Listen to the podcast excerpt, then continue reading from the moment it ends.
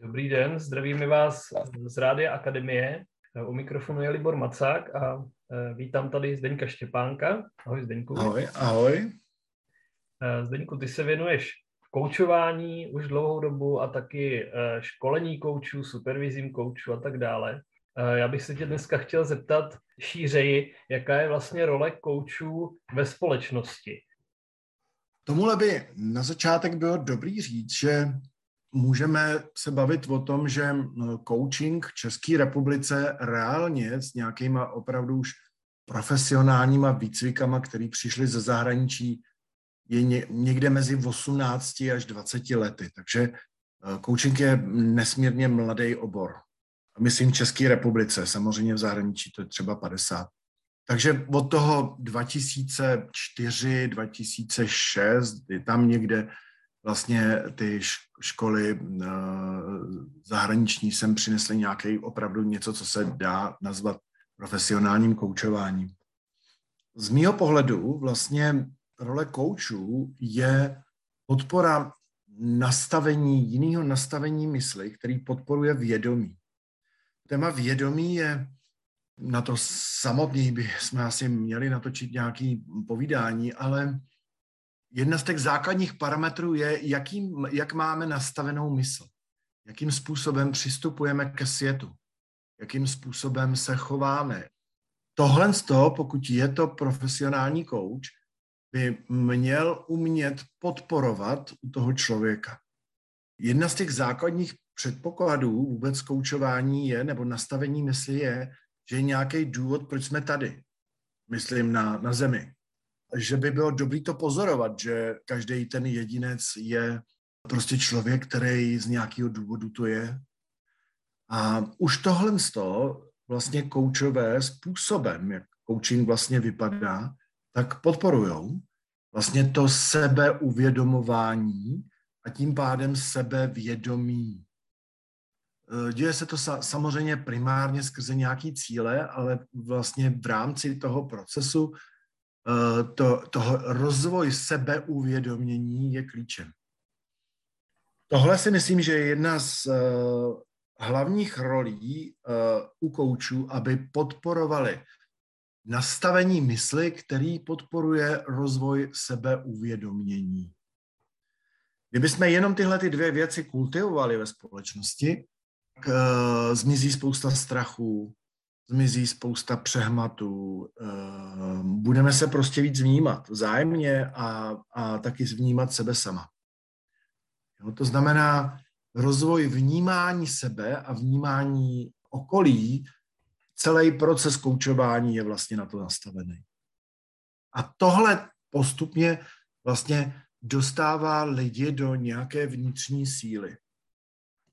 Já se snažím být teď úplně nad těma oborama typu, já nevím, sportovních koučů a life koučů a firmních koučů, protože vlastně tohle je úplně pořád stejný. Je dobrý marketingově se třeba profilovat, že jsem víc sportovní kouč nebo life coach nebo něco podobného, ale na druhou stranu prostě, když jsem kouč, tak bych měl vlastně umět tuhle tu nadstavbu, to znamená rozvoj sebeuvědomění, rozvoj smysluplnosti toho života a nasměrování vlastně tomu šťastnému, užitečnému, krásnému životu. Když jsi zmínil tu vnitřní sílu, jakým způsobem vlastně může coach tu vnitřní sílu eh, klienta jako podpořit nebo rozvinout, nebo jak s ní vůbec jako pracovat? No ono to opravdu je to téma sebevědomí. Protože my máme nastavený různý mechanismy eh, v mozku, software, který jsme získali toho narození do té chvíle, který se nacházíme teď v přítomnosti. A spousta těch mechanismů, my se s nima vlastně strašně stotožňujeme. A myslíme si, že jsou naše a myslíme si, že jsou správně a ani si už nevšímáme, že některý nám škodí a nic s tím vlastně neděláme Jo, když prostě mám v sobě základní větu, že svět je nebezpečné místo, jak říkal Einstein, jo, a když to mám jako vnitřní nastavení, no ten, ten život nebude moc hezký. To přesvědčení o tom, že takhle se prostě má žít, protože tak zajistíme bezpečí, jo, no tak bezpečný to možná bude, ale nebude to smysluplný. Takže vlastně ta podpora, podpora toho, vědomí si sebe, jak já to mám v sobě nastavený a proč tady vlastně jsem a co je smyslem toho tady být, tak to, to si myslím, že jsou ty, že se ten člověk najednou dostává do síly. Eh, já, to, já mám takový na to název, jo, že když je člověk napojený na dráty, když prostě seš napojený, tak se vlastně nebojíš. Protože prostě není to jako, že to je rozumový konstrukt, ale prostě seš síla a nebojíš se jako smrti nebo podobných věcí. Prostě sleduješ, pozoruješ, koukáš se, co můžeš udělat, jak, jak můžeš být užitečný a tak. Takže, takže ta síla se projevuje takhle, jo, že nemusíš vymýšlet konstrukty. Některý lidi třeba projev síly je pro někoho, teď jsem to někdy čet, že je, to bylo vlastně v té referenci ze zahrady života, že tam nějaká holčina psala o tom, jakože může sdělit něko, něco někomu jinému, že se to naučila, tak to už je projev síly. Jo? Že, že si můžu dovolit říct, jak to mám. A, a že mě nijak jako ne, ne, neštve, když to někdo má jinak. To je jeho věc. Takže jedna z těch základních věcí v koučování, co jsme tady dali tomu tu větu, že jediný řidičák, který jsme vlastně v životě dostali, je na sebe sama, tak to je vlastně základ, když tohle ten řidičák uh, přijmu, že ho, že ho mám, že tuhle licenci mám na svůj život, to je velký projev síly. Jak vypadá zdravá síla a zdravý sebevědomí? Víš, to není 0-1, jako jo. Já myslím, že když takhle jsi to položil tu otázku, tak když seš v rozhodování, jo, tak čím víc tam je v klidu, v daný, je klid, když něco, něco jdeš dělat nebo něco řekneš a seš vlastně totálně, jako čím víc seš v klidu, tím víc seš v síle. Jo, někdo se snaží něco jako říct a cítíš, jak se mu to klepe hlas. Uh, není prostě v tu chvíli v síle.